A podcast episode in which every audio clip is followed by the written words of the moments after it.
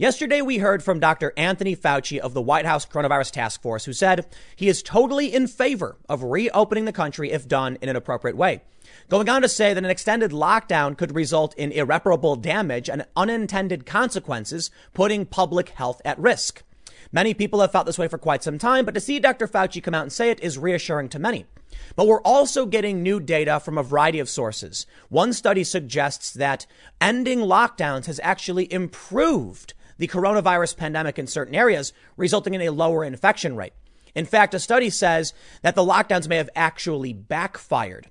But we're also seeing something interesting from Dr. Birx of the Coronavirus White House Task Force when she asked the CDC to investigate key cities that have remained locked down but have not seen the coronavirus infection rate go down. It stands to reason the lockdowns may have been a mistake.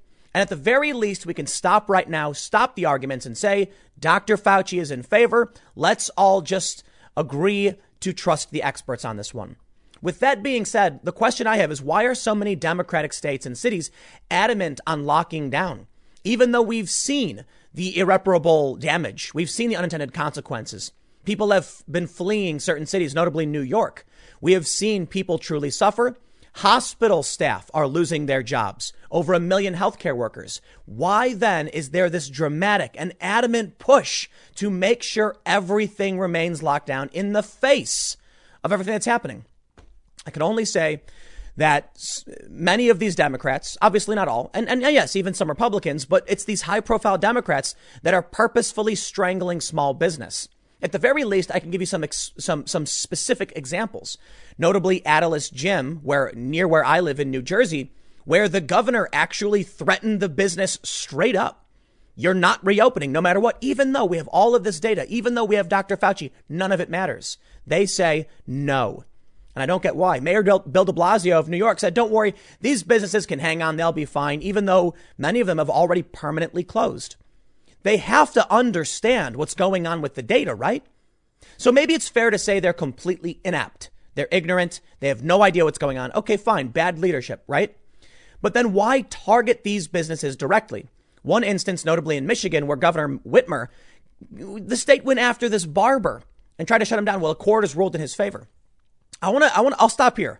I want to go through this data and show you all of these stories and break down for you what, what shows me that there is a strange tribalism taking place where the data doesn't matter, where honest conversations don't matter. YouTube has been censoring videos like this one, censoring other doctors. I wonder if they might censor this.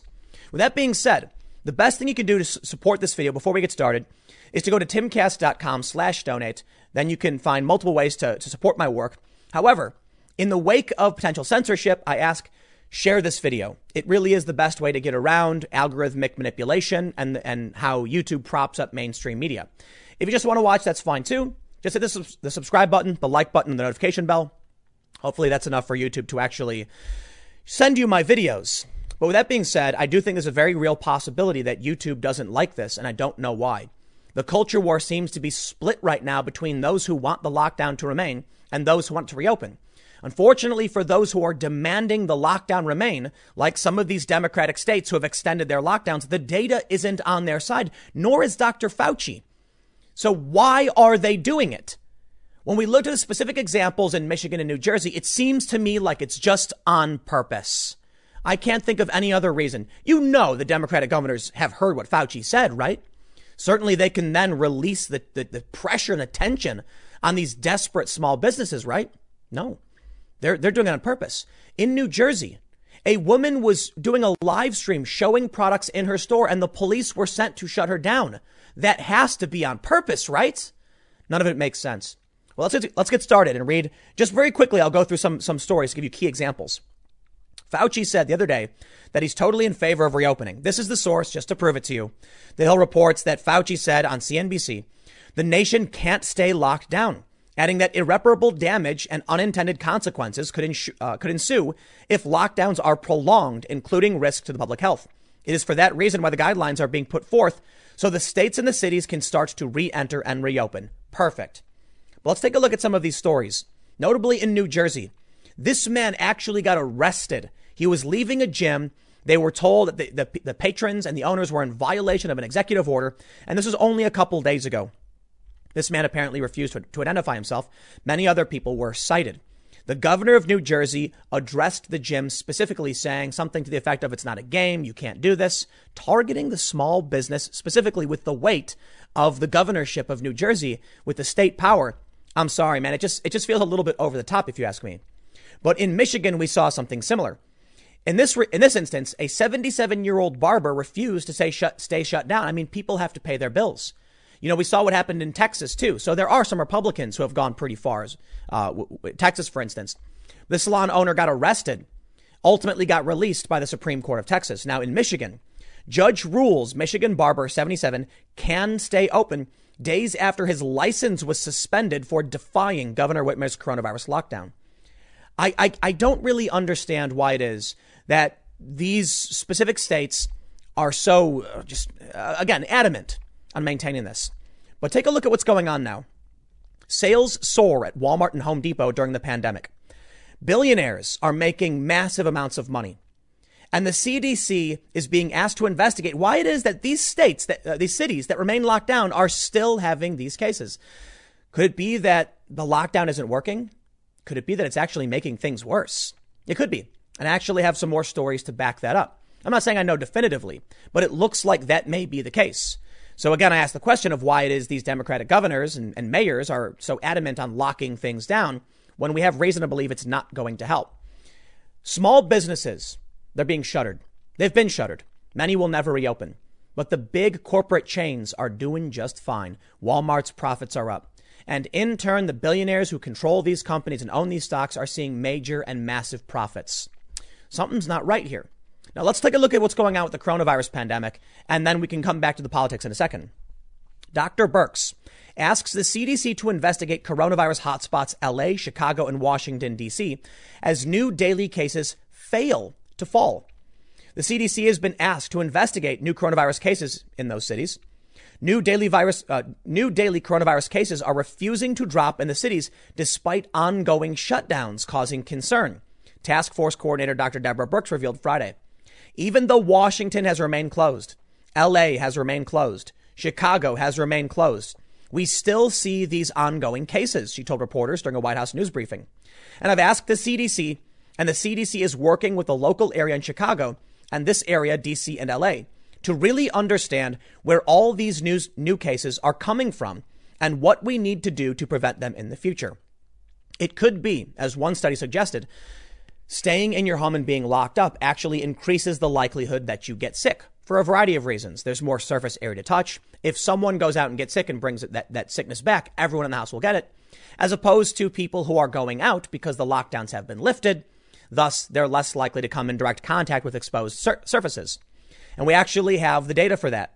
Many U.S. states have seen lower infection rates after ending lockdowns that are now destroying millions of livelihoods worldwide JP Morgan study claims. It's just that simple.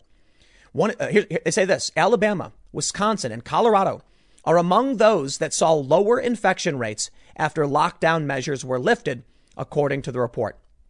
Take that into consideration and look at the other story from Dr. Birx. They're confused as to why the cases aren't going down. We have these states, not every state, but many, where we've seen the cases go down once the lockdowns were lifted. Could it be that being outside is actually beneficial? As I've stated in many videos, based on the, on the studies and stories that have come out, it seems like social distancing is the correct move. Ending large gatherings is the correct move, but quarantining and staying at home was the wrong move. Shutting down businesses was also the wrong move. We need to be out. We need to be working. We need to be doing things, but we need to be conscious and socially distant. We're not doing that. Many states have begun to.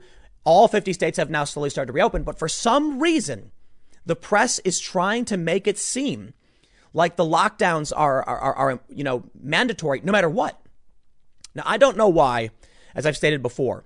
Some people speculate that the Democratic governors and the media are, you know, working not necessarily uh, in a conspiracy, but knowing this uh, this this crisis is bad for Trump, they want to exploit it by extending it because it's destroying businesses. Perhaps I don't necessarily want to even play that game. I don't think it really even matters. We can simply just say that there are small businesses that have been strangled purposefully by these governors. And we can certainly say that it's failing to work. So at the very least, these Democratic governors are completely inept. But why would the media, why would the media play this game? Take a look at this story. Quote, they threw us into chaos. Wisconsin lockdown ruling is latest in partisan war. Wisconsin Supreme Court ruling striking down Democratic governor's stay at home order underscores division in the state. Hold on a second. What, hold, at Wisconsin, chaos, huh? According to the study from JP Morgan, Wisconsin is one of the states that saw lower infection rates after the lockdowns were lifted. The Democratic governor failed his stay at home order was overruled by the Supreme Court, and the state has been better off because of it. Why did this governor want that to maintain? So I'll tell you this, man. If you're concerned about your health and safety, it looks like we have a lot of data to suggest these are bad moves, and these Democrats are putting people's lives at risk. It's also true of some Republican governors, too. But the best assessment I can give is that it, it, there are these high profile Democratic politicians who are enforcing this stuff. It's Murphy of New Jersey. It's Cuomo. It's Mayor de Blasio. It's, it's Evers. There's many. There, there is some concern over, you know, perhaps Texas, maybe North, uh, uh, actually, I don't know if North Dakota is a Democrat or Republican, but there are concerns over this. Uh, we can see that there are many states that are Democrat controlled that are enforcing much more strict lockdowns. The map you're looking at right now shows that the lighter the, sh- it's, it's a map, for those that are listening, there's a map of the U.S. The dark blue states have the harshest lockdowns and the light blue have the lightest lockdowns. We can see to varying degrees, everybody's kind of locked down a little bit. But of course, it's very obviously the blue states that are for the most part locked down. Now, following Wisconsin shutting down, uh, uh ending the lockdown and things improving, at least that's what we see. On, on May 20th, Newsweek reported Wisconsin sees highest single day rise in coronavirus cases days after Supreme Court struck down lockdown extension. These are the stories that have been popping up across the board. And there's some uh, uh, questions you need to ask immediately. First of all, Newsweek is framing the story to make it seem like the lockdown made, ending the lockdown has made things worse. That's the assumption most people would make when they read the story. But really look at it. First of all, what do we know? Well, the incubation period is a couple days to 14 days. They say days after the lockdown was lifted, they've seen the sing- single highest day, uh, uh, day rise. That would mean that not oh, so so you have the lockdown end, everybody goes out, gets infected, at least 2 days later they start getting sick.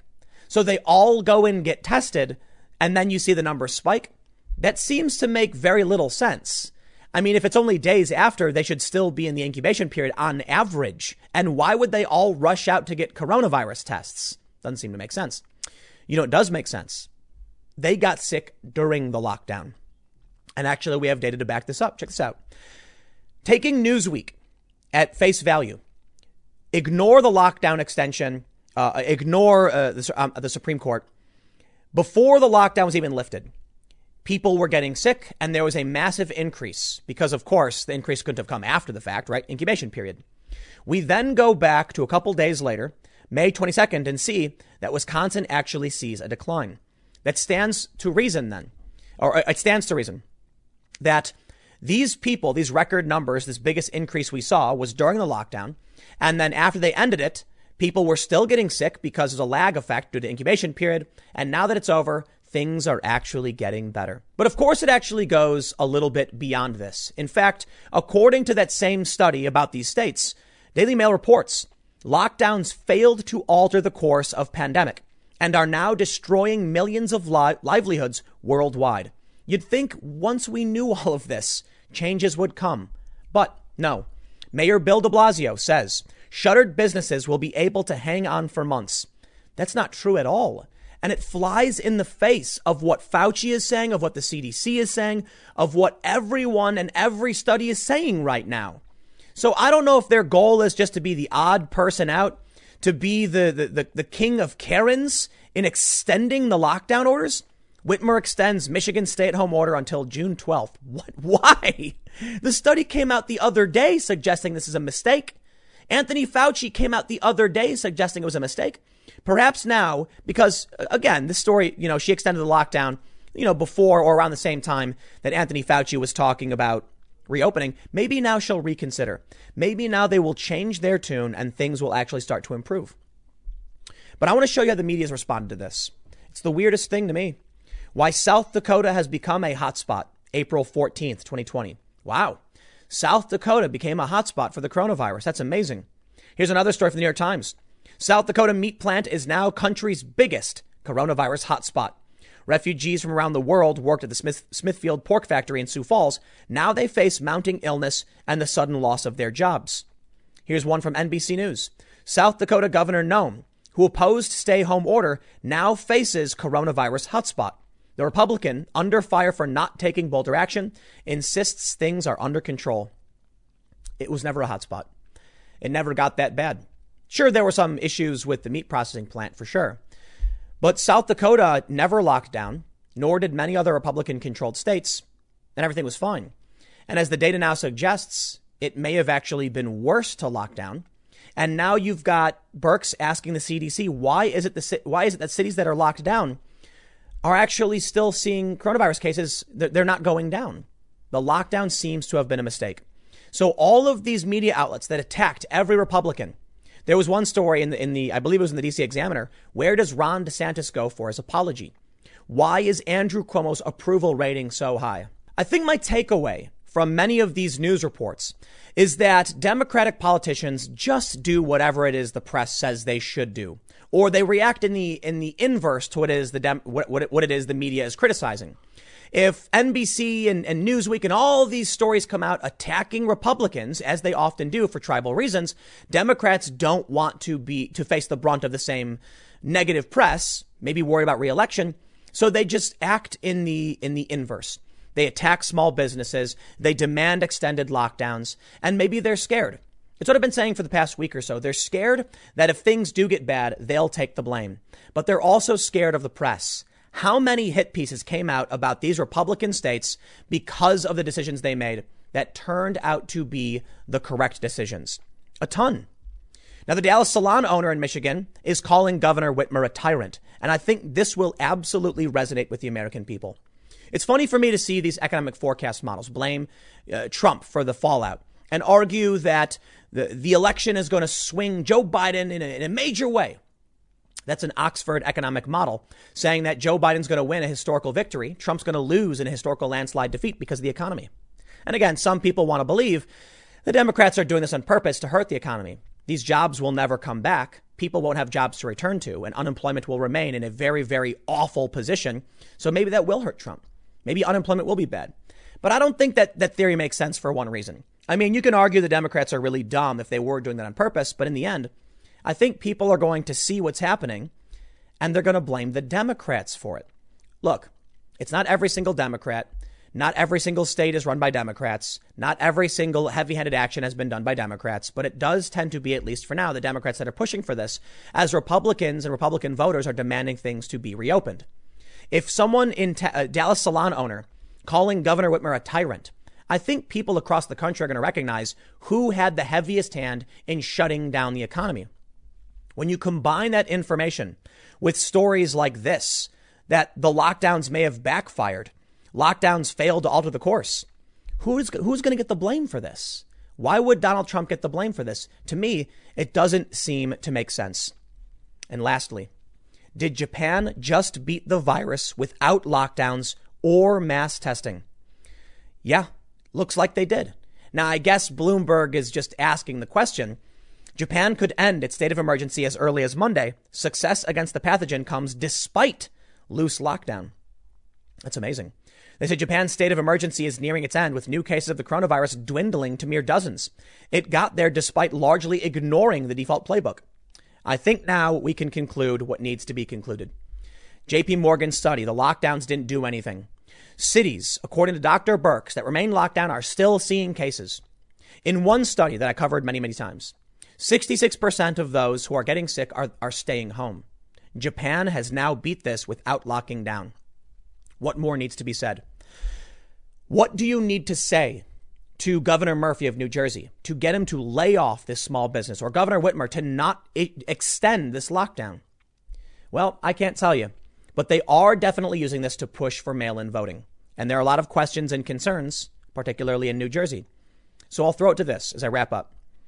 In North New Jersey, there are many people who are angry that their mail-in ballots never returned to their never never came to their homes, and then they were still listed as having voted. Who took their ballots? Where did they go? Governor Murphy was asked about this. He did not give an answer. Two days later, he said the California, uh, I'm sorry, the, the, the Democratic primary will be held by mail-in vote. Without answering for the questions of the alleged fraud occurring in Paterson, New Jersey, you're just going to say go for it? Now, look, you can argue they're doing it on purpose. I certainly think they're taking advantage of this. I certainly think they're strangling out many of these businesses on purpose. Now, what their end goal is, I don't know. But when the governor of New Jersey targets a small business specifically and says no, well, that's on purpose. Okay. There's certainly things you can do to help these businesses survive. One story I was told, and I don't know if it's true, was a woman, a woman selling gift cards so that when she reopened, she could provide services, but for the time being, could still make money. They shut her down. And the woman who was doing the live stream shut her down. That is on purpose. That has nothing to do with COVID. So let me let me end by saying this. I know I said I was wrapping up three times now. Let me end by saying this. All that really matters, none of this matters. The political arguments don't matter. It's done. We don't need mail-in voting anymore. You know why? Because Fauci says it's time to reopen and we can be safe. Because the studies have shown the lockdowns didn't work. It's time to reopen. And that's not my opinion. That's from Dr. Fauci. Otherwise, we face serious damage. You can look, I don't know. I, I, I see this stuff and it's really frustrating. Maybe it's because I live in a Democrat state. You know, Governor, uh, this is a blue state, it's New Jersey. And I've seen what they've done with these small businesses and how, how they've targeted them. So maybe it's my bias. But when I look at the map of state closures, it's very obviously blue states that are, for the, for the most part, locking everything down and being really restrictive. Not all of them. Not every blue state, mind you. It just tends to be these Democrats doing this. Can any can, can you comment and tell me why? I guess we'll see. I'll leave it there. Stick around. Next segment's coming up at 6 p.m. YouTube.com slash TimcastNews, and I will see you all then. Rachel Maddow has defeated One American News in their defamation lawsuit after she said they were literally paid Russian propaganda. I'm actually surprised that Rachel Maddow won this one. And I think we've got very serious problems with defamation law in this country, but there are some really good arguments for why it exists the way it does. The argument comes from something called Times v. Sullivan, New York Times. I believe it was the New York Times. I actually have it pulled up. It's this ruling that basically states if someone is a public official, person running for public office, I think it's actually become now if you're like a public figure, you not only must prove the normal elements of defamation, publication of a false defamatory statement to a third party, but you also must prove the statement was made with actual malice, meaning that meaning that the defendant either knew the statement was false or recklessly disregarded whether or not it was true. This is what's so strange about this case with Rachel Maddow. She has been lying for years. And I say lying because you'd think by now she would know that being wrong about Russiagate would be, it's time to stop. But she just keeps saying the same fake news over and over and over again. And, and it's, it's her audience, right? She knows where the money's at. And so, you know, I often question, do these people ever get tired of being wrong? Apparently not. Well, she said they were literally paid Russian propaganda. One of the first defenses they used was that it's just opinion, saying that the show is just entertainment. It's not fact. And somehow, her saying literally paid Russian propaganda was deemed by a judge to be just an opinion.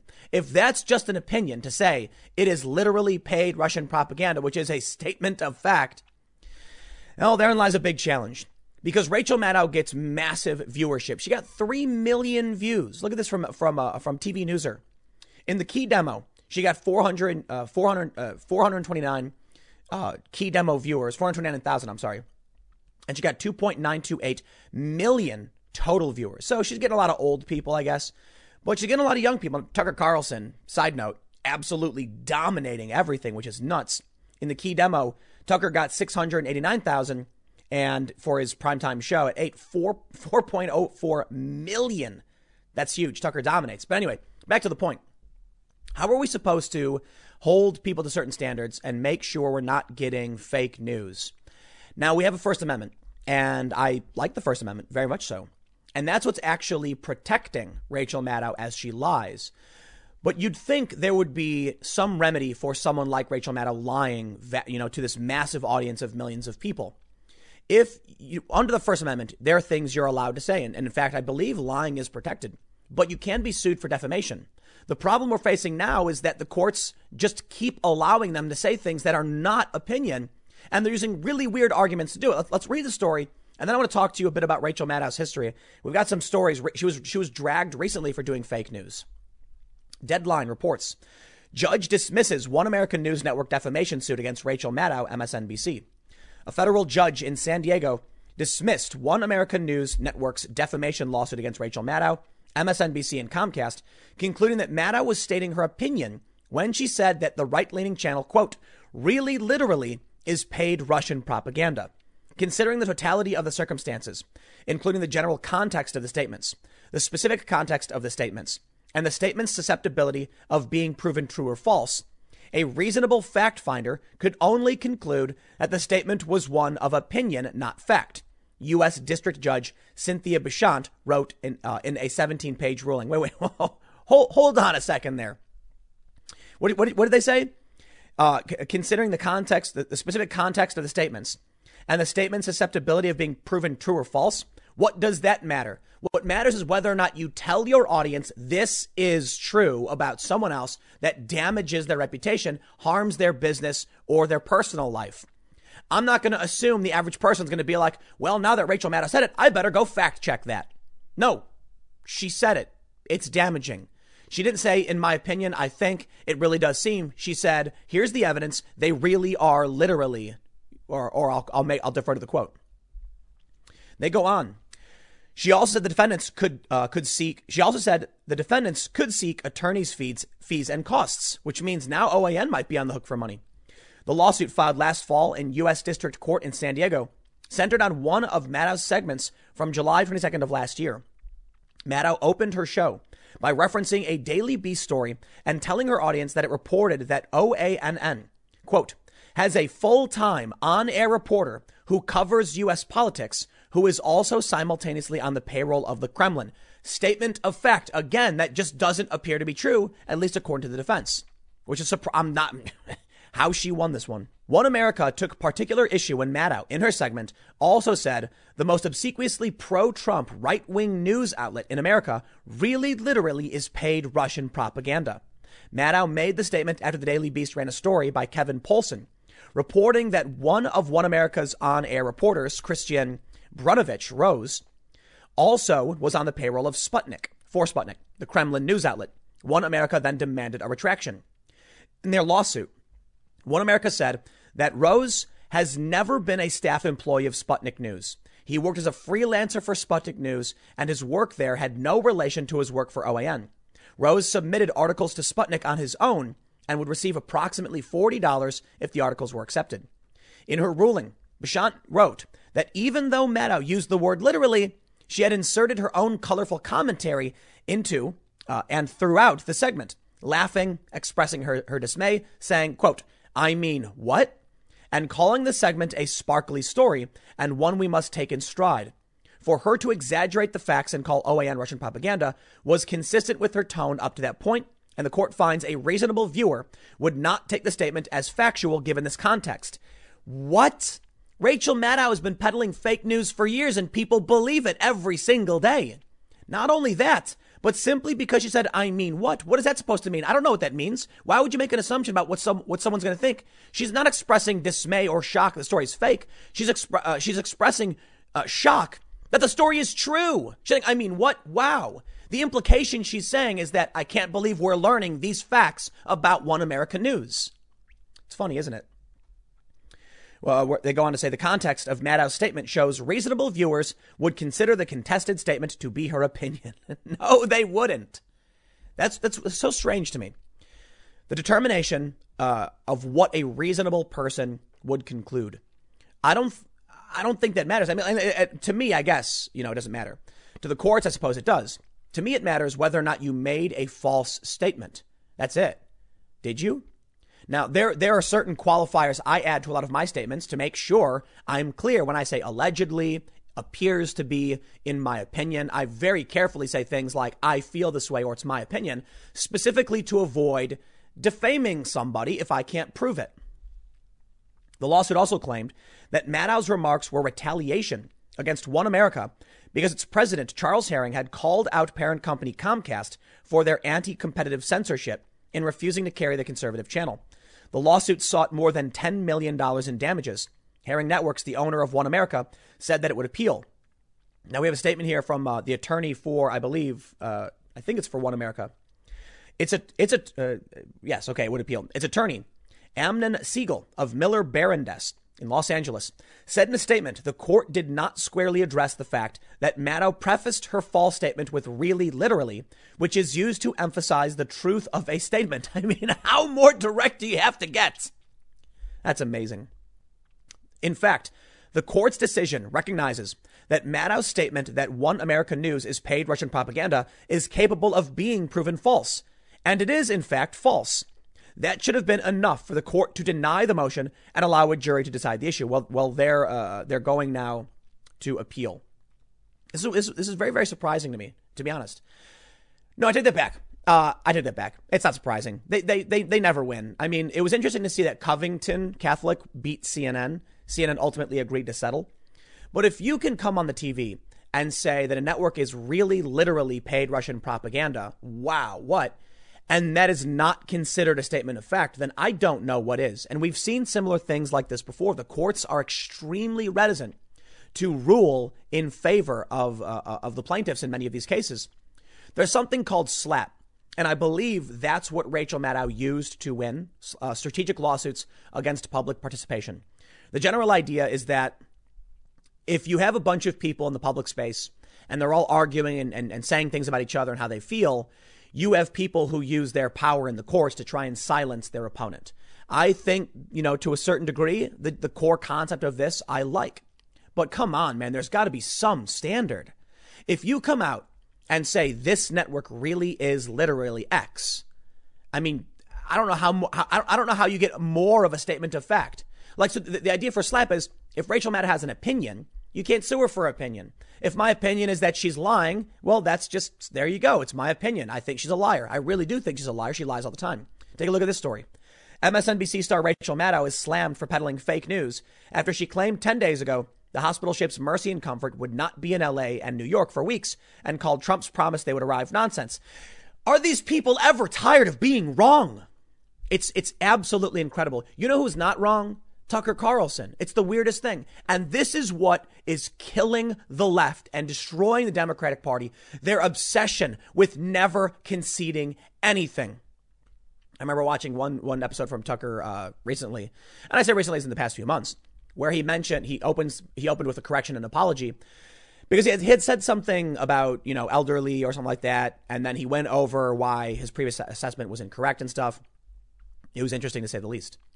But Tucker was very early on with coronavirus pandemic. What's funny is we're now learning the lockdown may have been actually a bad idea, may have been a, may, maybe have backfired. But there were Fox News personalities that were calling this out very early on, notably uh, members of the Five and Tucker Carlson. You, this is why I think this is why I think you will see. There, there's two things I think. Check this out. TVNewser's ratings for Tucker Carlson, 4.041 uh, and Rachel Maddow, who comes on an hour later, is 2.928 million. Now, Sean Hannity comes on, comes on after Tucker with 3.5 million, followed by Ingraham with 3.1. So they're still crushing MSNBC. But Tucker Carlson's ratings have been skyrocketing. And I think I know why. It could be because we're in lockdown, so everybody's watching the news, I suppose. But I think it's because Tucker's been reasonable. He's called out Republicans when he has to, and he's been correct. That's all it takes. I think I know why Rachel Maddow's ratings are up too. Because she lies. That's it. Now, interestingly, CNN appears to have uh, some pretty good ratings increases right now, too. And I think this may have a lot to do with the, with the pandemic, but also let's be real. CNN has embraced reality TV 100%. We just saw what's his face, Cuomo brothers do prop comedy. There you go, man. People people don't care about the news, so CNN's going to give them what they ask for. Look, I, I, we, I did a segment before talking about MTV. I think it was on, on, on the IRL podcast about how MTV used to do music videos and then it changed to reality TV and everyone got mad. And they argued, you know, it's because you got to give the times, man. It's like MTV, nobody wants to watch his music videos anymore, so CNN is just adapting to the market.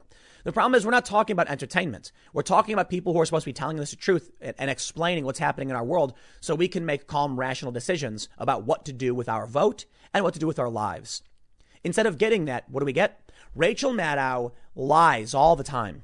She lies, exaggerates, embellishes. Her whole show is left wing InfoWars. And, and, and, you know what's funny is I get a lot of people that are like, hey, man, that's not fair to Alex Jones. I'm like, to, to an extent, for sure. I get the point. Rachel Maddow peddles in, in, in, I think she does one of the worst possible things you can do, pretending to be overtly truthful while lying sophistry, you know, manipulating people by making arguments where you specifically omit facts to trick people into believing something. It is it is it is the worst thing you can do. Now look, Tucker Carlson has said on his show he doesn't drag her for the most part because it is her opinion. She's allowed to have it, and that's fair. The problem I have with this is when she says things like literally paid Russian propaganda, and there's no recourse for this. I have had numerous news outlets lie about me because it's it's political ideology. They didn't like the fact that I got invited to the White House. Couldn't have this, uh, you know, moderate centrist type going to Trump's rally. It's got to be only, you know, MAGA conspiracy people. So they lied like crazy. They made stuff up. And I talked to some lawyers. I'm like, what's the recourse for this? And they're like, nothing. They use selective language. They use clever, clever wording. Clever wording so that you can't do anything about how they lie. Framing devices. There is no recourse. If somebody wants to lie about you, they can. Take a look at the Ronan Farrow story. Matt Lauer highlights a specific, I don't know if you saw the op ed from Matt Lauer. It's really interesting. He highlights this key phrase that Ronan Farrow used in his reporting, where he said that he came across seven other women who had reported harassment claims who had worked with Lauer. To the average person, when they read that, it sounds like he's saying Matt Lauer had harassed these women. In reality, what Farrow was saying was that these women made claims over 25 years against other men, not Matt Lauer, but he omits that. It is a clever tactic you know will make people think the wrong thing and you can you can get away with it. There is no way to prove because you use interpretive language that manipulates and you can't sue for it. So if Rachel Maddow wanted to be really clever, she could use better selective language. I mean, the fact that it even came to this when she said what she said shows her reckless disregard for the own for, for their own fault, fake news reporting techniques. They all do it. They really do. Okay, hold, hold on. Let me stop. When I say they all do it, I mean is at every outlet you will find some journalists who do this. And it's funny because there are two, there are so many naive goody two shoes, you know, Boy Scouts and Girl Scouts who work in media who are like, but why would journalists lie? What do you mean, why would they lie? Because Rachel Maddow wants to get 3 million viewers per night. Because she likes being a millionaire. Because she wants to go to lavish parties with infinity pools and get drunk with her friends. What do you mean, why would she do it? Why do people do anything? Because people want, they want more. They never stop. It's never enough. It's not everybody. Some people recognize that at some point, you know, enough is enough. And they're happy, you know, uh, making a certain amount of money and doing their thing. But what we're talking about with media are the people who are willing to cl- crawl and claw their way to the top and do anything to get it. No scruples. For me, I think about what the impact will be, where humanity will go. And I think you need a little bit of idealism and uh, yeah, idealism, I guess, a vision. It's good to believe in some kind of utopian future. It's good to believe that humanity will strive and succeed and do better.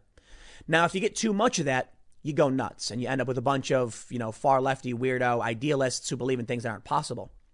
If you lose it, if you have none of it, you end up with Rachel Maddow. She knows she's full of it. That's all she does. That's that's that's her shtick she says, "Oh, the ship's not going to come." And, and, and, look, I think this story is a little silly because she was just giving her opinion. I don't think Trump's really going to pull it off. The ship won't come. That can't happen. And then it does. So you know, that's just her doing what she does. But I view someone like Rachel Maddow as someone who has zero idealism, zero ideology. The only thing that matters to her is power, and she'll get it however she can. I don't think she really cares about any of these causes. She doesn't. Otherwise, she'd be much calmer right? So you look at what T- Tucker Carlson. Tucker Carlson recently did a segment where he went after Republicans for assisting in the Russiagate fiasco, even though we now have evidence proving it was all BS. Why were they doing it? And why weren't they resisting the lies? Tucker Carlson has no problem calling out the Republicans because he's focused on, in my opinion, principle and what he thinks is the right thing to do.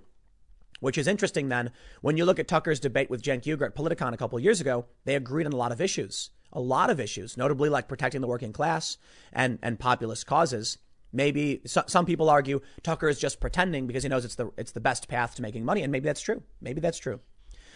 But my question then becomes why is one side of this always wrong? And why is one side of this, or why should I say, why, why does one side have a tendency to be wrong and one side have a tendency to be correct? I can't tell you other than I think what, what's, what happens is that Rachel Maddow targets stupid people. Now they'll tell you that Fox News does the same thing. And I think, yeah, to be fair, a little bit. But they do have Bill Hemmer. They do have Brett Baier. They do have, you know, good straight up news reporting. And for a long time, they had Shep Smith, much, you know, a lot of conservatives didn't like. I, am not a big fan of uh, uh, Hannity or Ingraham, but Tucker Carlson's dominating for a reason because he is being honest. He does tend to be correct. And you have to ask yourself why that is. Perhaps when you're honest about what's going on, it's easier to be consistent. It's easier to be right. When you lie all the time, it's hard to keep track of what lies you were pushing out and you eventually are just a fake news channel. So that's what's funny about Rachel Maddow's show and, and even Chris Hayes and the rest of MSNBC. It's shocking to me that they've been wrong for so long and people still insist on following them. And that shows you who their audience is. Now, for the longest time when I was growing up, they said Fox News was the fake news channel. They made it up, they pandered, and they were very biased. You know what? They still are very biased. And it's and it's kind of sad we've come to this point now where you have the choice between biased news and, and actually, I'll, I'll, say this: Brett Baier and you know Bill Hemmer and the rest of the standard news reporting for Fox News is spot on. It's actually just really good, rather boring news reporting. But when it comes to their opinion people in their primetime shows, yeah, they're biased, 100%. But I can take biased. When you know what the bias is, then you know what to look for and to be careful for. You know, if someone comes out on Fox News and says something about uh, Trump being the best and Obama being the worst, you say, okay, okay, all right, let, let, let me hear what you have to say. And, you know, I'll, I'll look, I'll look into it. I'll see what's going on. When you turn on MSNBC, you have to think everything they're saying is fake. I mean, for, for years, they peddled Russiagate conspiracy BS. They propped it up. And we even have uh, Washington Post called them out. Erik Wemple, who is a media critic for the Washington Post, did a series on all of the Russiagate fake news, calling out tons of reporters. Rachel Maddow rooted for the Steele dossier to be true, and then it fell apart. That's right. Because she didn't care about the truth. She didn't care about questioning the sources. She didn't care about looking at the information. She cared about pandering and lying to do it. And that's where we are today. Millions of people watch Rachel Maddow every night. It's funny. I would have said this exact same thing. I could have done this exact same screed, this rant about Fox News 10 years ago. But things have changed. Even now, Trump is criticizing Fox News, saying, What's happened to them? They've changed, blah, blah, blah. And I can't speak for MSNBC for the most part because I didn't watch them 10 years ago, but maybe they were always this bad. I don't know. Maybe they were. Well, now something's changed. And while Fox News is a biased network, the fake news network is MSNBC. They lied to you. They brought on guests who said they've seen the evidence about Russiagate. And then the transcripts came out. We learned at the exact same time they were saying they had no evidence. They had lied. Why would MSNBC keep putting these people on the air? And CNN for that matter? Because they don't care. Look, the news industry is in serious trouble. Fox News is growing and, and they're doing well. They have Fox Nation. So they're moving to that script, uh, online subscription based service. They're bringing a lot of uh, new hosts. And Tucker Carlson is dominating the airwaves. Ratings are actually going up. It's surprising. I mean, there's a downward trend, but they're still seeing some improvements in, in key areas. Now they're getting, you know, he's getting 4 million views. There's a reason for it because Tucker owns up his mistakes. He's not perfect. He does get things wrong. Rachel Maddow gets substantially. So it, it, it's a tendency. MSNBC tends to be wrong. Fox tends to be right. And now here we are with these people who just keep lying. At a certain point, they know they're lying, right? But they keep doing it. And that should tell you everything you, know, you need to know about what the information is they present. Now, when I get things wrong, I just come out and say, wow, I was wrong. I've been ragging on myself for 2018 forever. Oof, I thought the Republicans were going to win. I was wrong. It's okay. I don't think I do necessarily the same thing as, a, as like you know, Rachel Maddow, for instance, because I typically just comment on existing stories, whereas she speculates heavily into Russian paid propaganda manipulating you and the Kremlin and all other weird nonsense about. My favorite is when she claimed that Russians would turn off the electricity in Fargo, whatever, and you'd freeze to death, something like that. Yeah, okay, chill out, dude. But you know what? How we solve these problems, I don't know. I've seen conservative uh, pundits say overturn Times v. Sullivan, get rid of this standard. If someone lies, they lies. And, and, and what's shocking to me is shouldn't they at least have to issue a correction? That's what's crazy to me. In, in, in, the cases I've been involved in where they've lied about me, I've asked, like, can I get them to just admit it was wrong? If we can prove it's wrong, will the court say issue a retraction? That's all I need. I don't care about money or punitive or anything like that. The answer is no. The answer is no. If they lie, and they mislead their audience about you, and it's argued opinion, then even if you can prove it's false, like they're saying in the suit, doesn't matter. The judge said it could be proven false. Okay, then if it is, and you and it's corrected, should Rachel Maddow then have to say on air, no, you can't do it? Well, that's a problem, man. That's a serious problem. You want to talk about fighting fake news. And we get all these journalists that talk about what Facebook should do, what Twitter should do, who YouTube should ban. Instead, why don't we talk about the underlying problems here? Uh, I'll leave it there. I don't want to rant too long. Stick around. Next segment's coming up at 1 p.m. on this channel, and I will see you all then. Well, I'm sure most of you saw the news the other day. Joe Biden said if you're having trouble figuring out whether to vote for him or Trump, then you ain't black. And then the internet erupted, basically triggering everybody except for Biden sycophants. Donald Trump started selling t shirts. Man, what a cycle. But you know what? From this, I think there's a lot to talk about. We can definitely talk about Joe Biden, but I'm sitting here looking at these stories. Joe Biden now apologizes. Charlemagne the God from the from the uh, Breakfast Club show has criticized Joe Biden's history, uh, or did he defend him? And therein lies the big problem. We've got the story saying that Charlemagne the God defends Biden's support for black community, but then we have this one saying Charlemagne the God slams Joe Biden. And I thought to myself, you know, this is a weird crack in the foundation you rarely ever see, where there's a split between whether or not people should be angry at Joe Biden or not. I think it has to do with the fracturing of the left for the most part. But the question I have is let me ask you guys something. Why was everything so predictable? Completely predictable. I mean, this is a little funny seeing the media kind of flub this. It really does look like Charlemagne the God didn't actually defend Joe Biden. And now apparently, uh, you know, P. Diddy is stepping in saying, I already told you the black phone ain't free. So why would the media say something like this? It's a, it's, it's the, the very rare desperate attempt at defending Joe Biden. Now, Joe Biden's got his stands, and they're coming out saying it's no big deal, it's no big deal. And it's so predictable, it's so obvious. We knew who was going to criticize him. Of course, if Joe Biden does it, you're going to see criticism come out from, from conservatives and Trump supporters. Of course, you're going to see establishment Democrats defend him. And of course, you're going to see progressive leftists criticize him. It, is, it, it almost has nothing to do with anything. It's almost like everyone's playing a disingenuous game to try and convince people, convince people who aren't even watching that they're right. And, you know, this is why you can't support Joe Biden. And I just don't care. I, I, I can't seem to uh, uh, figure out how do you get through this, right? One of the biggest things that makes me angry with everything, and you'll probably understand this if you watch a lot of my videos, is, is the, the, the, the, it's the deception.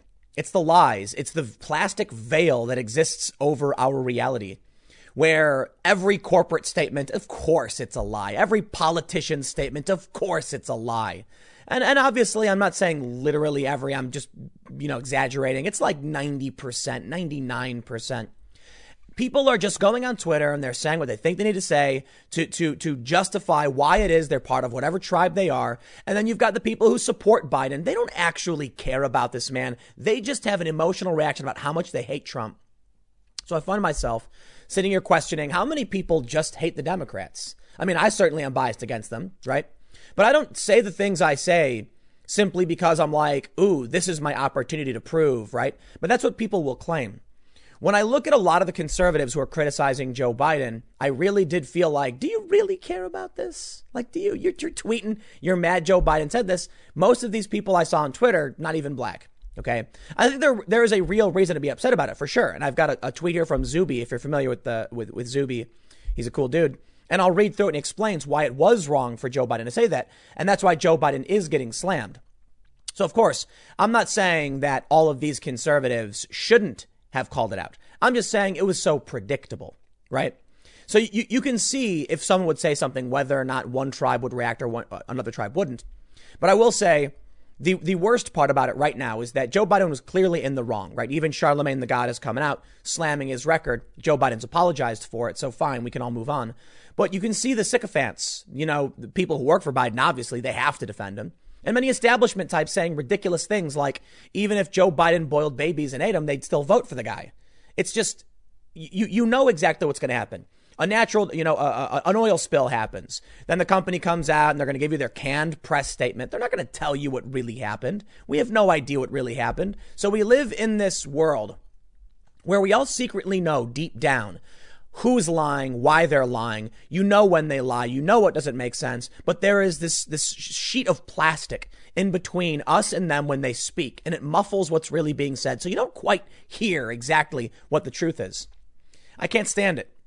So interestingly, Charlemagne the God and many other people are actually coming out and criticizing Joe Biden. And I have to wonder, I don't even know whose opinion to trust for the most part. There's, there's, there's a few people I trust, right? So I, I tweeted about this and some people asked, does it apply to me? And I'm like, probably a little bit because I'm not going to pretend to be perfect, but for the most part, no. I have no problem saying what I need to say, criticizing who I need to criticize. The Ahmaud Arbery case certainly got a bunch of people mad at me, many conservatives. And I got accused by one conservative outlet of pushing misinformation. And I'm like, dude, just stop. Okay, these people they want to take stances that, that, you know it's it's a virtue signal for the most part to varying degrees. I don't care. I really I'm just so sick of it. I cannot stand watching the politicians just get up there and just say the stupid trash. Do I think Joe Biden actually cares? Look at this. Joe Biden apologized. Let's actually read this. No, I don't think Joe Biden cares. I think he went back and the reason it took him so long to actually apologize is the first thing he did was he went to his consultant and said, how many people actually care about this? And they're like, well, it is a lot of conservatives calling you out, and it is the progressives, not really your base. Your base will defend you no matter what. Hmm. How many people do we have to win over? And you see how the game is played. All right, but let, let, let's read this, and we'll keep that framing in mind as we go through what people are now saying. Because I do think some of the opinions, you know, obviously like P. Diddy coming out and saying something, I'm sure he really means it because he's not in the political game. I should not have been so cavalier. Joe Biden apologizes for suggesting black Trump voters ain't black. Presumptive Democratic presidential nominee Joe Biden apologized. We get it, saying I'm not so cavalier. Yeah, yeah, yeah. During his exchange, we know this. I mean, yeah. Whatever, man. I'm not going to read Joe Biden's apology. Let's see what Charlemagne the God had to say about this. Radio host Charlemagne the God issued a scathing rebuke to former Vice President Joe Biden following the presidential candidate's gaffe about black voters. Charlemagne condemned Biden's track record with black voters, stating that the former vice president was a very intricate part of the systemic racism that needs to be dismantled. My overall takeaway from the conversation is that I heard him talk about things he did for black people back in the day. But what have you done for me lately is my motto, the radio host explained to CNN on Friday. I see black communities catching hell no matter who is in the White House. I definitely agree with that. Charlemagne was angered that people talked about how the coronavirus was devastating the black community, but failed to talk about how health issues stemming from systemic racism that has never been fixed. The radio host then turned his critique directly to Biden. Like I said before, if you have created legislation that is hurt, then you have to create legislation that helps. It's just that simple, Charlemagne continued. The whole system needs to be dismantled and rebuilt, and he has been a very intricate part of that system.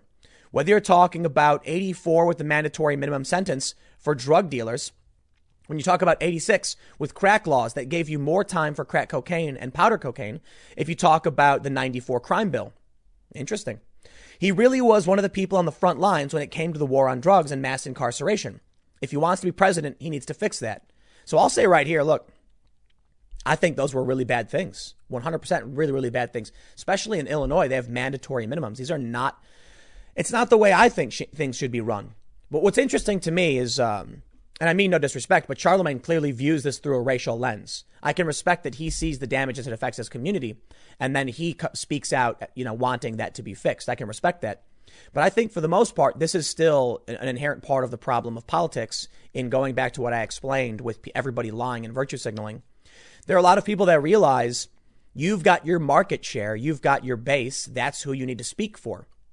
Charlemagne the God speaks for, you know, him.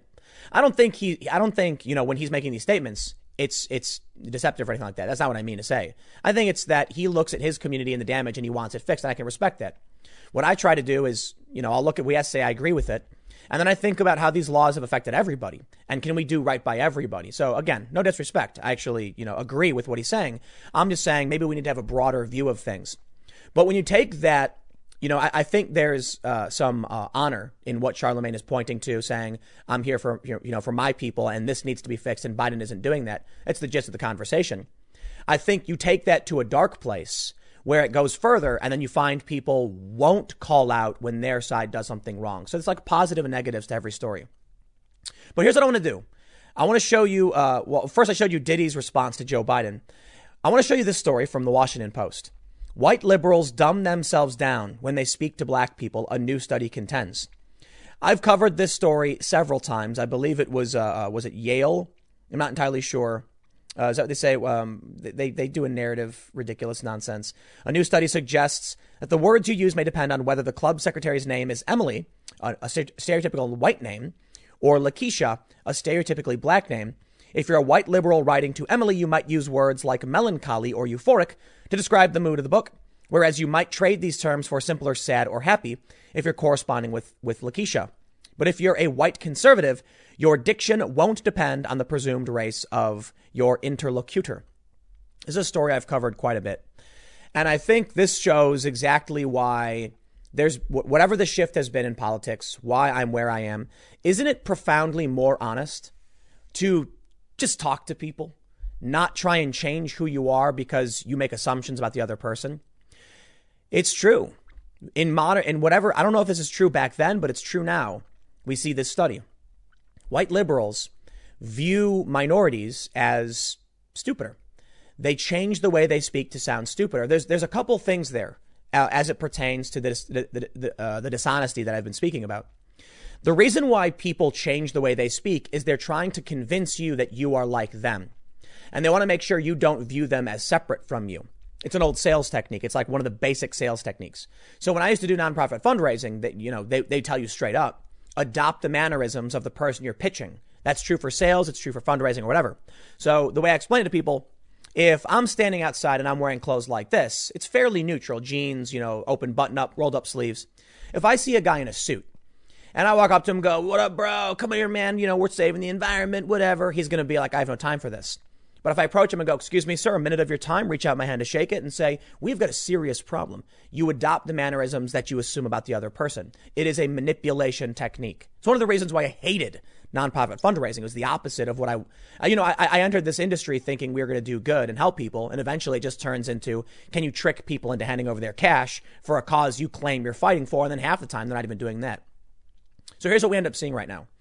The reason why you'll find, you know, me where I am politically is not because I think I have to pander to someone. It's actually quite the opposite. Maybe this is my personal bias, but I think it's reflective of the greater atmosphere in politics right now. Conservatives don't change who they are in an attempt to speak, you know, to minorities. They don't talk down. They don't make assumptions. They just talk. I guess what that says to me is they're not trying to adopt any mannerisms to convince you of anything. But if a liberal consciously changes their behavior to speak to you, well, that's just, that shows you they don't know about you. They don't care about you. And they're not approaching you honestly with real ideas. They're, they're coming at you from honestly an emotional point of view to, to trigger something subconscious within you. I actually think that's what Joe Biden was trying to do when he said, you ain't black. He thought it was funny. He thought it would resonate with this community. We see this also with like Ocasio Cortez putting on the fake accent, with Hillary Clinton putting on a fake accent, something apparently you'll, you're, you're likely to see conservatives do less, at least as of today. I don't know if that, that if that was true back in the day, but probably considering conservatives were often, you know, hated by the media and dragged by the media. But now, you, know, there, there's some things like the, the Ahmaud Arbery case. Every, in my opinion, every uh, uh, conservative who came out and took this hard virtue signal stance is no better than any one of these liberals doing the exact same thing, pandering without evidence. Like, I don't care. I'm not playing that game. So I, I think I think it's fair to point this out 100%, even though it, it probably does just exacerbate the problems of bias. You will find there are a lot of conservatives who are grifters, right? That's the word they use. They're just saying what, what they got to say to get the attention, to get the money, to get the big house, to whatever, whatever. But it's a tendency. What I find is the tendency on the left is sophistry. And the tendency for now on the culture, the culture war right is free inquiry, debate, and honesty. Again, tendency. I don't know to which degree, but there are many progressive uh, personalities that I have tremendous respect for because I think they're being honest. I disagree with their opinions. That's cool. I disagree with conservative opinions too on a lot of things. But there are many, many more left wing personalities who engage in, sim- in simple sophistry. I mean, you look at someone like Jennifer Rubin, the conservative blogger for the Washington Post. I think it's funny that there have been attempts uh, from people to compare me to her. Her opinions are entirely predictable. And if you took each and every one of her tweets and laid them out and actually graphed them, you know, like uh, numbered them and, and, and sorted them by topic, you'd be like, this woman clearly has no real principles or moral structure. Her opinion flips back and forth, left and right, just depending on whatever's happening in the media. It is entirely predictable. The opposite of, say, someone like, I don't know, Matt Gaetz eh, Eh, off the top of my head, because he actually pushed back against, I think it was the Iran War Powers Resolution. He got attacked for it. There are many Republicans without principles, but I believe, again, it's a tendency. Now, to go back to the Joe Biden thing, and I, I really want to highlight this tweet from Zuby because he breaks down why it is fair to be upset about this. The first thing I'll say is to a lot of the conservatives that were talking about how outraged they were, I kind of roll my eyes like, listen, I don't think any of you have a right to be offended on behalf of anybody else. You know what I mean? They're like, I can't believe Joe Biden would say this. Like, yeah, you know, I'm not going to pretend to be upset. Uh, from my point of view, I can't speak for the black community. I can tell you how I would feel if someone used my race against me because I've seen it, you know, back and forth. So that's my feeling. And I, I, I, I still, I'm not, I'm not saying white people shouldn't have an opinion on that. No, of course they should. I'm just like, you know, I kind of roll my eyes. I get it. Joe Biden said something. Here comes, you know, the outrage machine. It happens on both sides. But as it turns out, I think it's fair to say there's a real reason to be upset. And I defer to Zuby. I'm not going to read through every single tweet, but I want to point out something the left does that relates to the to the dishonesty and it relates to white people dumbing things down. And and Zuby kind of nails it I see this and I actually understand what he's saying because there's other there's other uh, uh, communities that are affected by this. But what he basically says is that well, let me read a little bit. He says every black person is aware of the power and pain of being considered an outsider within one's own race. This happens everywhere, but it is a common phenomenon, particularly amongst black Americans due to history and culture. He mentions a bunch of phrases I can't say on YouTube, but they're words used. Like, like I'll, I'll give you one example: race traitor. They, I, have seen this all the time. I've actually seen Antifa, white people, yell that at conservative black people. They target you based on your race. It's very, very racist. And, and basically what you see now is Joe Biden trying to use an emotional attack on community to base, when he said, if you're not vote, you know, if you haven't figured out, then you ain't black, targeting the one thing that they feel kind of unites them as a community. What, what, what Zuby says is that, um, I'm, I'm hoping I'm getting the gist of this right let me, let me read. Let me read this. Zuby says this form of uh, ostracization is particularly painful for black Americans who are largely disconnected from their African roots due to the horrors of slavery. As a substitute, many cling to a fuzzy concept of blackness for the sake of identity and community. So to be considered not black is like being an outcast of a community that is often al- that, that often already feels alienated. He goes on to mention that he's not American. He says, I do not speak on behalf of anybody, anybody but myself, but these are my own thoughts. I don't I don't know if people feel that way. I really really don't. It's Zuby. He I, I think Zuby is uh, uh, British. He's of uh, Nigerian descent, and I'm sure there are a lot of people in America uh, from the black community who don't agree, and many who do. But I see this, and it I, and and, and, I, and I it resonates with me. One point that I've often brought up, like when it comes to Occupy Wall Street, is that as somebody who comes from a mixed family, I have the unfortunate privilege of always being wrong so here, I'll put it this way. If I go to, uh, here's, the, here's the privilege of being wrong. If these lefty people, these social justice people come out and make a bunch of bold statements as, you know, they're upper class, white, college educated, you know, young people, and they're wrong when they say things about race and class, if I challenge them, they attack me and they call me white and they insult me. So to them, I'm wrong. If I agree with them blindly because I don't want to be wrong, then they'll just then they'll say, then, then I'm a minority, right? So they use that against me. And, and that's what I kind of understand. But the point I'm trying to bring up is no matter what you do, you will be in a negative position with these people. Either you're just going to lie to yourself and push falsehoods and, and, and then they'll, they'll, they'll pat you on the back, like putting you in your place. Or you challenge them and say you're wrong, but then they accuse you of being all of these awful things. So for me, they'll tell, if, if I disagree with them, they say, you're white. If I agree with them, they'll say, yes, you understand. You're mixed and you're, you know, from a poor community and all that stuff. You, you can't win. When it, what Zuby is saying, I kind of feel like I can understand because they'll tell you you're not black when quite literally you clearly are. And at the same time, there are high profile personalities writing for major publications. We've seen some photos circulating, and there have been people like Rachel Dolezal who are clearly not black, claiming to be.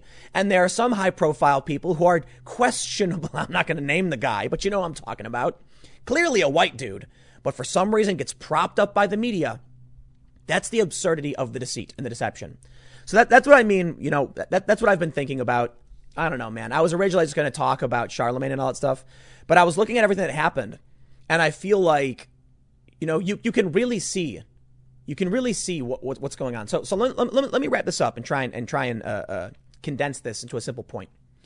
There are many conservatives who are predictable. There are many conservatives who I feel are lying. But I think for the most part, the predictability from many of these conservatives comes from you understanding their principles. Democrats are predictable in another way. They tend to react on emotion. They have many more grifters, in my opinion, because of this. And they have a tendency to target people at their core in an emotional way, like what we saw with Joe Biden. And, you know, for now, it's backfiring because the progressive left is fractured from the left, and their reaction is predictable. To see these people come out and go after Biden, it's hard to know what people really think and what's really truly honest. All I can really say is, from what I've seen in media for the most part, there is a tendency on the right to be more honest, a tendency on the left to be less honest. And the best example of, in my opinion, the right being dishonest is the Ahmaud Arbery case. And I don't mean everybody, because the people who follow me, who have identified as libertarian or conservative, have mostly agreed. I mean, it's mostly thumbs up. And my point on that case is that we need to wait for the evidence because this, the narrative that was pushed out was, was obviously not correct. But to see all these conservatives jump on board and go for it, well, I'll, I'll be honest, that wasn't predictable, but it was dishonest. And maybe that's why it wasn't predictable. I don't know. Maybe maybe what I'm saying hasn't been cohesive enough, but uh, hopefully you get the idea. I just feel like everything we see is just layered in dishonesty. And you, you're more likely to get an honest approach from the culture war right, whatever that might mean. I'll leave it there. Next segment's coming up at 4 p.m. youtube.com slash timcast. You can go to timcast.net and it will link you there and you'll see it. It is a different channel. So go to timcast.net, check it out, and I will see you then. Bill Maher is just so late to the party. And I love this story so much. Bill Maher says he now regrets Trump's impeachment. It just emboldened him. Sweet, sweet vindication. Now, look, I get it. Bill Maher isn't the most far leftist personality the left has. He does have Trump derangement syndrome, but he often does find himself on the correct side of the free speech culture war issue, right? So I do like Bill Maher, but I think his Trump derangement syndrome blinds him. He's saying this now, what, three and a half, four months later? We all knew impeachment was emboldening Trump. We were watching his poll numbers go up. We saw this rally his base, and he raised a ton of money. But Bill Maher, apparently in a conversation with Michael Moore, says it was a mistake. Really? And I get called biased when I say exactly that. Don't do it. They say, you're biased, Tim. And here we are. Trump reaping all the rewards. Now, we have a funny story on the back end of this. Hillary Clinton raising money for Joe Biden. Trump still winning. Even when Hillary, Hillary tries stepping in and you get that Hillary versus Trump fight, Trump still wins. Hey, but let's see, let's see exactly what happened. Here's Fox News. Bill Maher says, he now regrets Trump's impeachment. The real time host looked back with apparent regret Friday night on the Democratic led impeachment of President Trump, saying it turned out to be a horrible thing. During a conversation with liberal filmmaker Michael Moore, Maher pointed to Trump's recent firings of inspectors general, most recently the ousting of State Department watchdog Steve Linick, and complained the firings got very little media attention amid the coronavirus pandemic. Moore then pivoted the conversation to the Russia investigation, claiming Trump bullied former special counsel Robert Mueller and insisting Mueller got scared and refused to interrogate the president. Stop! oh, I care so little about these lunatics at this point. Let me ask you a question, right? Have you seen the stories? Trump apparently is firing the inspectors general. Um, hold on. Hold on a second. Why would he have the power to do so? And if he did, should I care? That's the question I have. I hear a story. Trump fires someone who works for him, and I say, I don't care. I don't care. I get it, but I'm just so sick of this. You know, I was looking at some story, and, and, and Trump did something. I can't remember what. And I was thinking, like, maybe that was kind of bad, but then I stopped and thought about it. Like, am I going to fall for another trap again? Remember when Trump said the disinfecting thing? And I, and I, I pounced. I was like, wow, Trump's so dumb. And then I ended up looking at articles and I was like, oh, okay, it was only kind of dumb, but not really. It was ignorant. You know what I mean? But Trump, the questions weren't that bad. And so I think to myself, now, whenever I see these stories, I pause. Trump did a bad thing. I'm like, did he really? Did he really? And, and, and look, there are a lot of people who become full on conspiracy theorists because they don't trust the press anymore. But I think for us, right, you know, if you, if you like what I have to say, most of us are looking at this stuff and just being like, man, if that was true, that'd be scary. But I just cannot believe the mainstream press on half the stuff they say. You know, Michael Moore saying Trump bullied Mueller and Mueller got scared. Shut up. There was nothing there. They released the transcripts, Mr. Moore. We've, we've heard from all of these people saying, I've never seen evidence of this. So no, Trump didn't bully anybody. There was nothing there. Man, Maher, uh, Maher, however, brought the conversation back to the Ukraine scandal, which led to Trump's impeachment because the president was accused of withholding foreign aid in hopes of persuading Ukraine to investigate Joe Biden and his son Hunter Biden. Quote, just the impeachment, you know, I mean, if I could do it over again, I wouldn't because it just emboldened him. I warned you. Oh, I said it. Sweet, sweet vindication. How many times did I say it? You heard me say it. It was going to backfire in your faces, and it did. And it took you this long to figure it out and say, maybe we shouldn't have done that. Oh, you know what? If your hindsight only corrects itself, if, if your vision only corrects itself after three months, man, you know, the key to success is predicting the moves of your enemies in, in certain regards, right? If, you, if you're going to battle and you can predict what someone's going to do, you're going to win. If you're playing a game of chess and you can make the predictions about your opponent, you're, go, you're, you're likely to win. Not always, but you know, it's, it's important to think ahead, plan ahead, and prepare for what may happen. These people are three months behind the rest of us. Before they impeached Trump, I was like, don't do it. Don't do it. You're going to regret it. Then they were like, we're moving forward with impeachment. It's a bad idea. Then Trump's polls started to skyrocket. I'm like, oh, here it comes. Then he raised record millions of dollars or whatever. Now he can conduct this war and accountability, and nobody even, it barely made the papers. I bet you people are watching this and going, wow, I've never heard of that because the news is all COVID. Moore agreed, saying that the removals of the government watchdogs make the president very dangerous. Why does Trump have the ability to fire? You know what, man? I get it. I get it. They're watchdogs. But if Trump can fire them, they weren't very good watchdogs, now were they? All right, you know, you drop it. And that's the gist of this. But look at this. On what is this, February 3rd? Thanks to their impeachment meltdown, Democrats have made Trump stronger. Bill, why is it taking you now three and a half, almost four months to figure out what the Courier Journal wrote in February? Oh, and I love how they mentioned they're a Pulitzer Prize winner. Pulitzer Prize winner, Courier Journal. Could have told you this a long time ago. Sears CNN. Why Democrats made a big mistake impe- by impeaching Trump February 6th. Get with the program, buddy. It was a mistake from the beginning and everyone knew it. Even CNN knew it. But you know why CNN didn't? This is, this is an opinion piece. You know why, for the most part, CNN didn't say anything? Because they love the ratings. They knew a presidential impeachment would be a ratings gold mine. The last thing they want to do is say, don't do it. That's why I think CNN secretly wants Trump to get re- reelected because they, they, they love to oppose him. And if he goes away, what are they going to do? Sleepy Joe? They're to put a camera on a live stream on Joe Biden while he sleeps? Ah, sorry. Nobody's to want to watch. No one wants to watch that.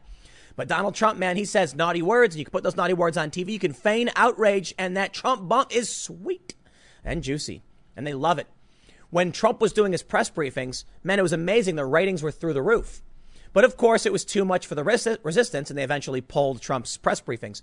I think this has to do with they weighed the, the, the, the, the benefit versus the audience, you know, negatives, the risk. And too many, too many people in their audience, the resistance people, were like, stop doing it, stop doing it, you're emboldening Trump. Uh.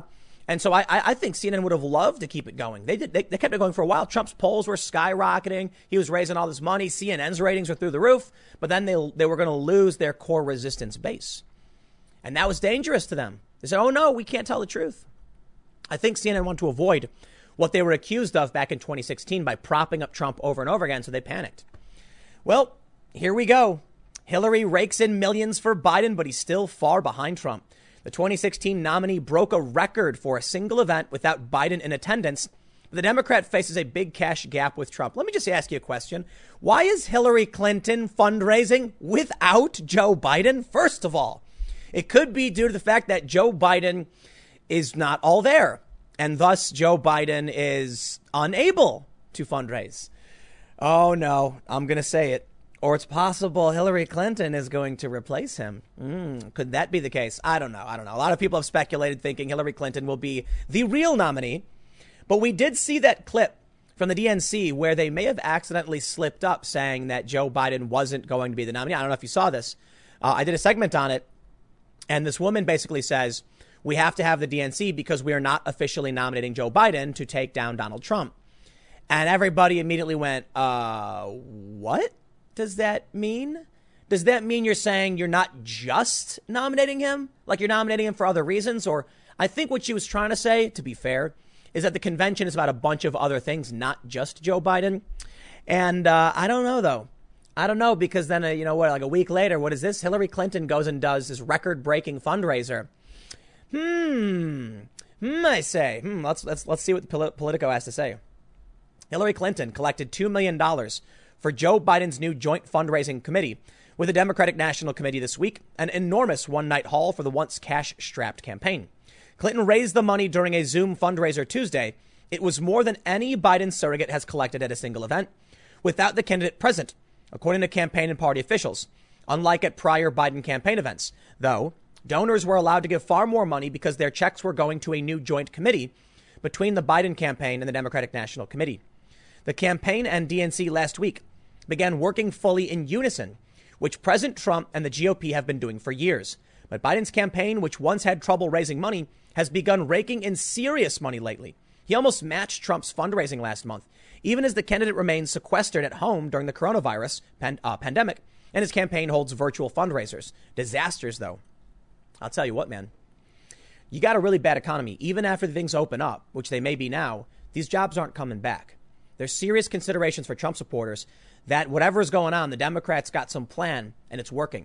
Joe Biden is raising a lot of money, rivaling Trump, not winning. And Trump still has a major cash lead. But I'm curious about what's going to happen I don't think Joe Biden is the nominee. First of all, Joe Biden is raising a lot of money because they don't want Trump. That's it. What happens if Joe Biden becomes incapacitated? I'm, I'm looking at all the news, and Joe Biden makes mistake after mistake after mistake, and the, de- uh, the Democrats keep defending him. They don't want to give him up just yet. But what happens, say, two, three months, Joe Biden becomes physically incapacitated, like literally can't campaign, or, you know, something worse. Then all of a sudden, the Democrats will probably come around and be like, you know, we have to admit it, and everyone's called us out, but now is the time to just fess up. We got to get a different candidate. And they bypass the entire Democratic primary process, preventing Bernie Sanders' involvement. And there it is. If Cuomo or Hillary steps in in November, or not November, in like, you know, September, October, they will have dodged the entire negative presidential press run they will have slipped past every opportunity for negative stories, investigations, whatever. They'll pop up at the last minute. No one will have any chance for anything. And then they will ride into the election hoping to beat Donald Trump. I don't know what's going to happen. I don't. But we'll see. I find this interesting that Hillary did this fundraiser. We'll see what happens. Things the, the lockdown seems to be coming to a close. Good. A little sooner than I thought it would, to be honest. We'll see how things play out. Stick around. Next segment's coming up in a few minutes, and I will see you all shortly. This story has got everything you could ever ask for. We've got big tech censorship, political bias from big tech, and we've got fake news and fake news media bias. That's four things. Four for the price of one video. You watch this one video, I am jamming all these great stories in there. Check this out. Google Drive takes down users' personal copy of Judy Mikovits's Plandemic after it was flagged by the Washington Post. But wait, there's more. I wouldn't just leave it there. Apparently, the Washington Post got a bunch of other videos taken down too. Don't you love it? Shouldn't these journalists be asking serious questions, not flagging videos to be reported to be removed? Friends, let me tell you about a very important journalistic ethic called minimize harm. Minimizing harm means you would avoid causing direct consequences with the questions you ask. The goal of a journalist is not to be an activist to force a company to take action. A journalist should ask, if you really want to ask Google a question, you can say, right now, there are people hosting the Plandemic documentary, of which I'm not a big fan, to be honest. They're hosting it on Google Drive. Is a violation of policies, and do you plan to take action against this? And then they would say yes, no, maybe so, whatever. But they give the link to Google, like, here it is. And then Google goes, okay, delete. Just like that. It's because these journalists aren't journalists, they're activists. They've infiltrated the entirety of media. And because of the power they hold now with public influence, Google gets scared. Now, I think Google has its political bias too, but I really do think the media is where this stems from. They say at Reclaim the Net Google is now applying its controversial coronavirus misinformation policies to users' personal files. That's amazing. That's a step beyond. They say ever since big tech platforms started cracking down on what they deem to be coronavirus misinformation, the media has been willfully flagging alleged violations to social media companies and getting content taken down. And now the file storage and sharing service Google Drive has started to take down users' files in response to media complaints about them containing coronavirus misinformation. In an article reporting on the takedown, the Washington Post's Silicon Valley correspondent Elizabeth Dwoskin complains that after the coronavirus documentary Plandemic was censored on social media, some YouTube clips were telling users how to access banned footage from the documentary via Google Drive. She then notes that after the Washington Post contacted Google, Google Drive took down the file featuring the trailer for the Plandemic documentary. Dwoskin frames users sharing files containing the Plandemic trailer with each other as, quote, a wave of seemingly countless workarounds employed by people motivated to spread misinformation about the virus. Efforts that continue to thwart social media companies' attempts at preventing hoaxes and conspiracy theories from spreading amid the greatest public health crisis in decades. Dwoskin also writes the Washington Post reported 12 videos to YouTube, 61 Facebook posts and Instagram links to Facebook, and 24 videos to TikTok for featuring the Plandemic trailer. In response, YouTube removed five of the videos, Facebook removed nine of the posts, and TikTok said it removed most of the videos. The Plandemic trailer isn't the only file that's been censored on Google uh, in Google Drive in recent months.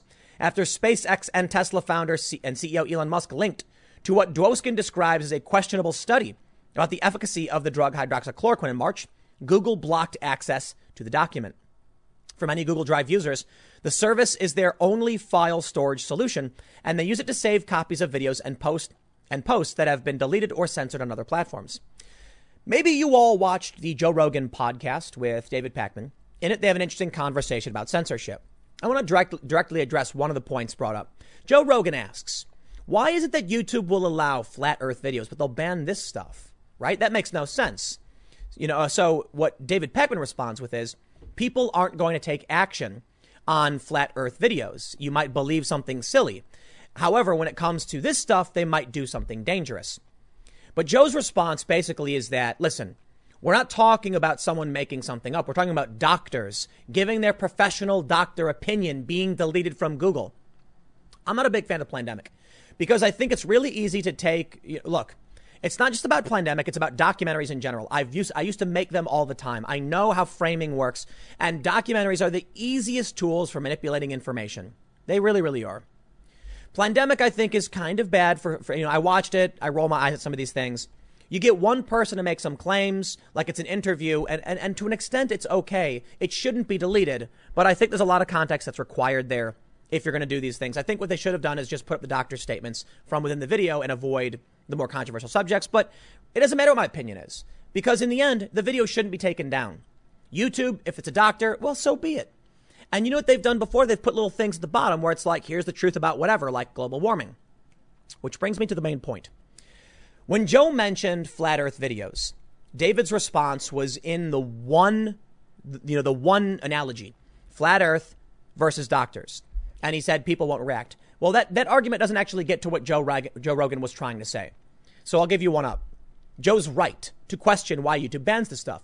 Because YouTube does allow anti global warming videos. Now, if you want to make an argument that people won't act upon uh, flat earth videos, when it comes to global warming videos, if you put out videos saying it's not real, that will change behavior. That will result in people burning more gas or not caring or not, you know, being in favor of certain technologies to benefit global warming. I'm not here to have an argument, argument about global warming with anybody. I'm here to point out that there are conflicts in on YouTube in terms of what people believe to be true and what people believe to be fake news. YouTube has chosen to allow some controversial political subjects that will result in direct action to remain up, but this specifically it's taken down. Sorry, it doesn't fly. It doesn't make sense. Well, this is not surprising that Google's going to go into someone's personal files. But what is kind of surprising is this.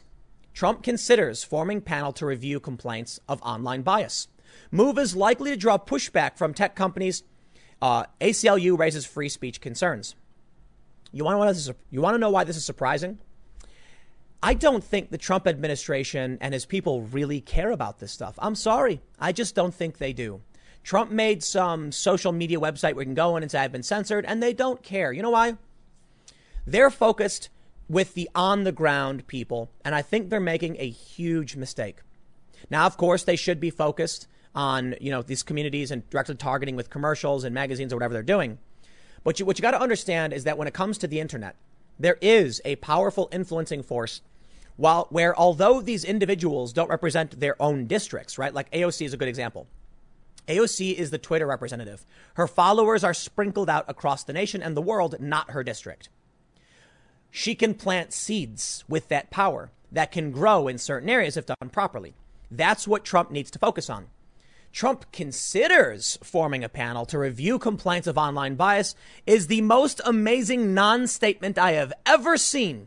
First of all, he considers it. Okay. So that means there's, we're not even anywhere near it happening. To review complaints. Review complaints. Is that it? So you're not even going to do anything. You, so here's the news. Trump might form a panel that will look at stuff. Congratulations. I don't think Trump and the Republicans care. And I think it's to their, to their major, major detriment. There are certain things that I think are fake news that it's a struggle.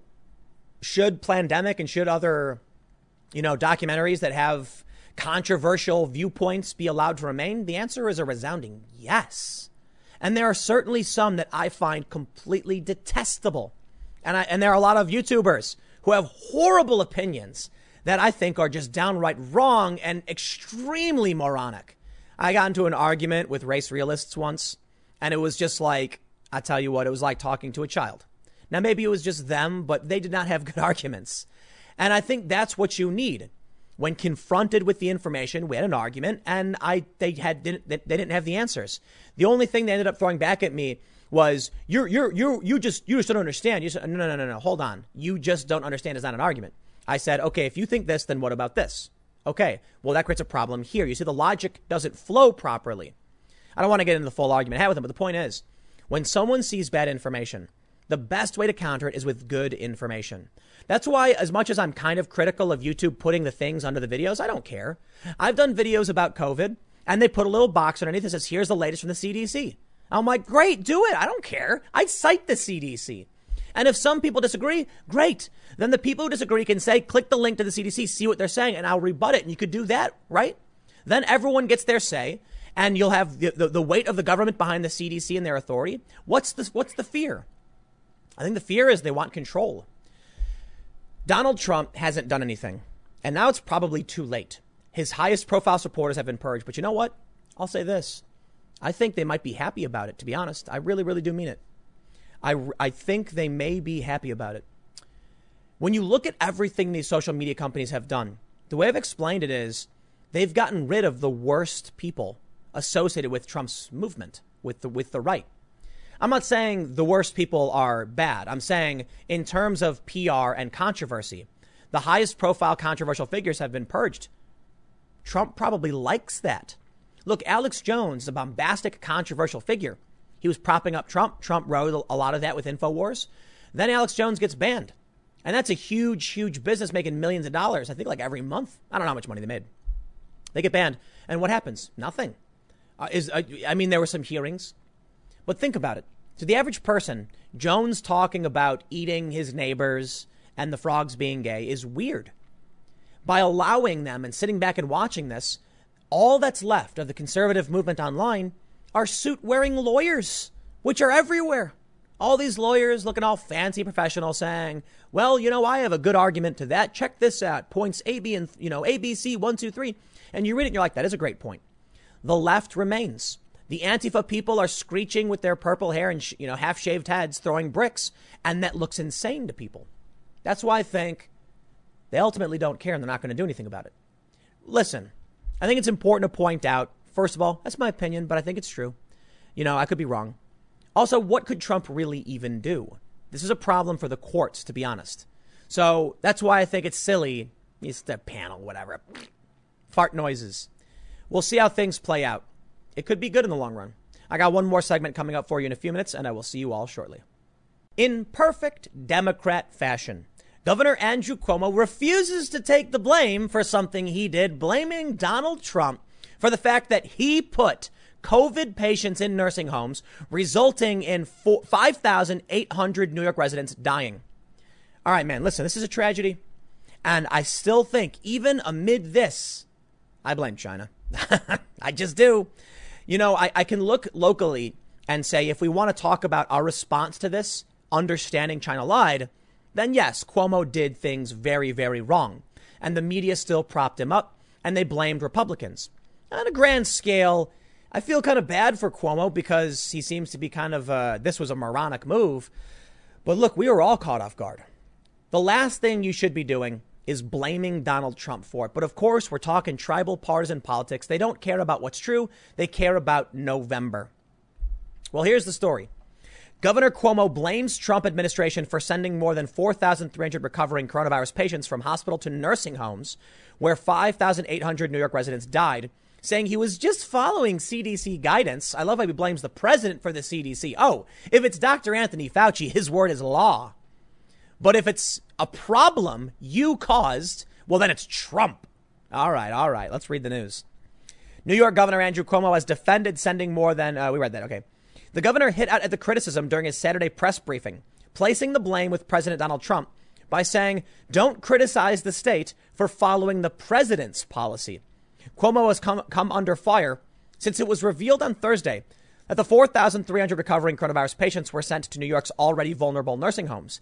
In, total, there have been more than 5,800 nursing and adult care facility deaths in the state. He was pushing, he was pushed to comment on the policy during his Saturday briefing and said that, quote, New York followed the president's agency's guide, guidance. And there it is. Bravo, you duplicitous fool the president's agency's guidance. You mean the CDC? Come on, man. Conservatives don't like Fauci. They've been ragging on the guy nonstop because he's been flip flopping. Oh, but you want to attack presidents in front of the agency. All right, all right, we get it. We get it. You're playing politics. You could have simply said we were following CDC guidelines, but you wanted to make sure everybody pointed the finger at Trump, right? It makes you look stupid. At least the people who have an IQ above 80. Okay, that was a low dig. I'm sorry. Normally, I don't like to, to mock people in that way.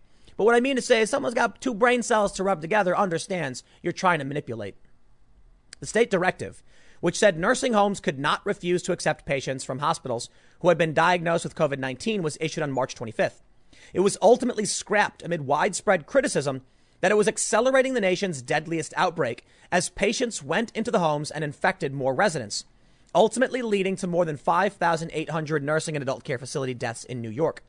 Cuomo has denied that the directive contributed to any of those deaths. Are you kidding, dude? That makes no sense because they didn't have this problem in Florida. Quote, I have no political agenda. I have no political aspirations. There's no politics here. Cuomo said Saturday when asked about the policy. I can say, I can say that, but we're still in an election year and people are playing politics and this is a hyper partisan environment to the extent that people want to politicize this issue and Republicans are saying, well, New York did this. They did. they did. New York followed the president's agency's guidance. That depoliticizes it, he added. What New York did was follow what the Republican administration said to do. That's not my attempt to politicize. It's my attempt to be- depoliticize. You are lying because Ron DeSantis did the opposite. So was he defying the president then? Amazing. What New York, oh yeah, so don't criticize the state for following the president's policy. Cuomo also turned to his top aide, Melissa DeRosa, who reiterated that the state had only followed guidance from the Centers for Disease Control. Quote, the policy that the New York Department of Health put out was directly in line with the March 13th directive put out by the CDC and CMS that read, and I quote, nursing homes should admit any patients from hospitals where COVID is present. Not could, should, DeRosa said. The, the, uh, the is the, wait, wait. The is President Trump's CMS and CDC. The is? What is that supposed to mean? They go on to say, quote, so I know that there has been a lot of discussion on this topic. There were over a dozen states that did the exact same thing who were concerned about hospital capacity.